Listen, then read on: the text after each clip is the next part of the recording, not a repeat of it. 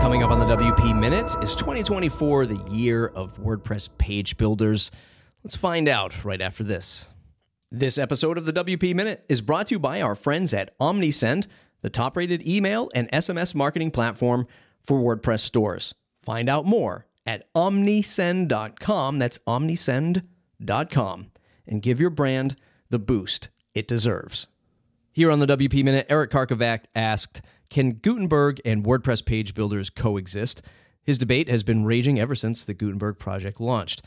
I used to fall into the page builders will crush Gutenberg and everything camp. Elementor, Divi, Beaver Builder, they were just so far ahead in terms of features and flexibility. Meanwhile, it felt like Gutenberg was forced on us with no shot to lead the pack. I was just looking at my YouTube channel and I saw that I had actually made a video once on how to disable Gutenberg when we were in our disable Gutenberg days uh, a few years ago.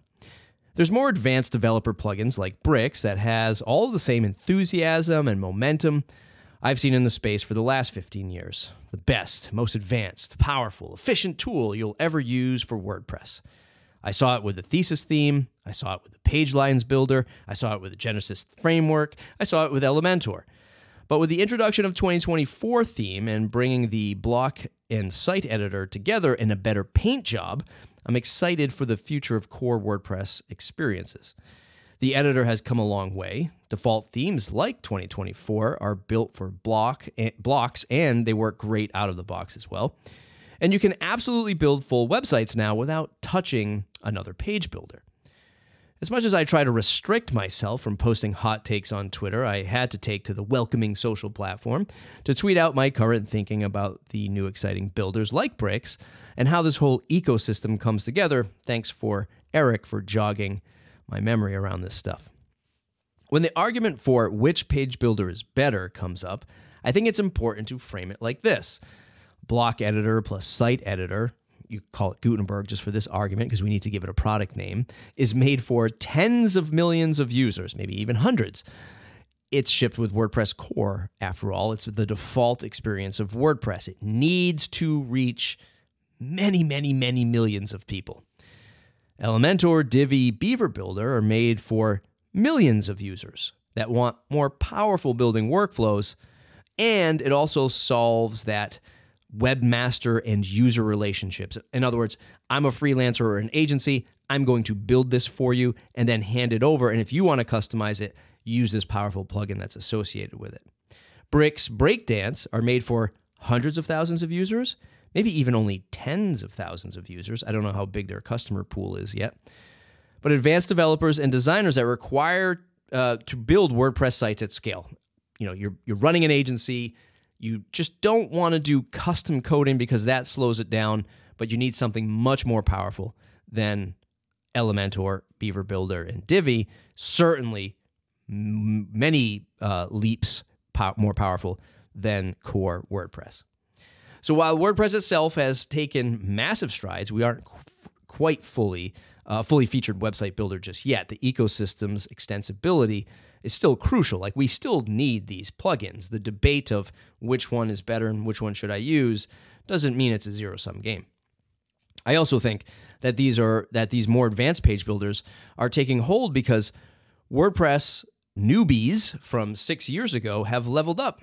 Instead of learning code at the time, they used Elementor. As they started to get more familiar with WordPress and coding, started tackling larger projects, they leveled out of a powerful builder and into a more advanced builder like a Bricks or let's say Breakdance.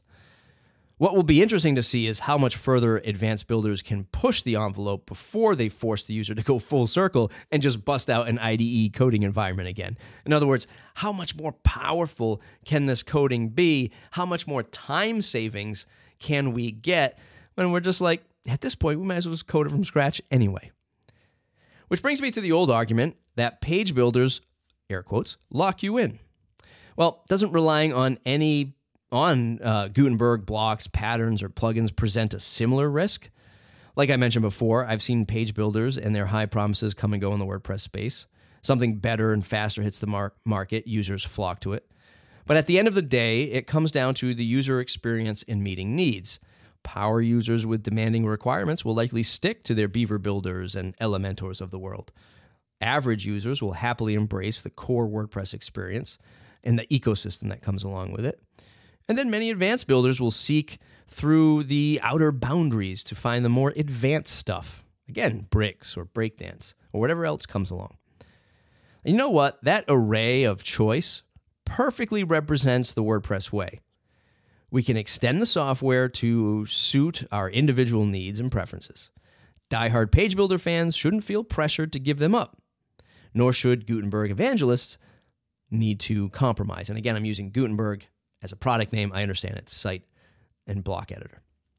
The takeaway WordPress by nature supports coexistence. And we'll certainly see page builders usage shrink a little bit.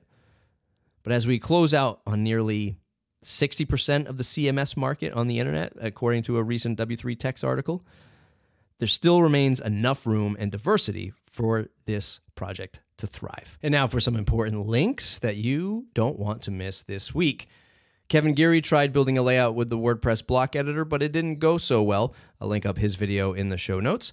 Brian Coords found the opportunity in Kevin's video to educate us on the block editor and what its capabilities truly are. The 2024 global sponsorship has been announced for WordPress community programs like WordCamp's new events and chapter meetup groups.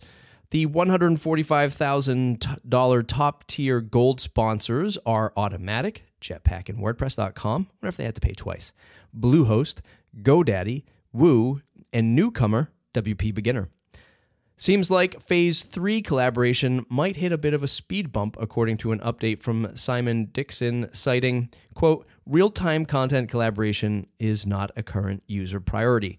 Check out the makewordpress.org link in the show notes. And lastly, I interviewed OmniSend CEO Rytis Lauris on the WP Minute Plus podcast about bootstrapping his email automation SaaS company in the face of giant competition. Check out the WP Minute Plus in your favorite podcast app and be sure to subscribe to follow along all of the great interviews over there. That's it for today's episode. Get the weekly newsletter at thewpminute.com slash subscribe. Want to support the show and join a Slack group filled with WordPress professionals like you? Talk about the news, share your WordPress business content, and network with others. Head to thewpminute.com slash support and get access to our group. Support the show for as little as $5 or more if you feel we provided more value. Thanks to our pillar sponsors, Pressable, Bluehost, and OmniSend. Thanks to our Foundation Plus sponsors, WP World, Image SEO, and Hostinger. Thanks to all of our annual supporting members and you, the listener. Without your support, the WP Minute wouldn't be possible. Thanks for listening. We'll see you next week.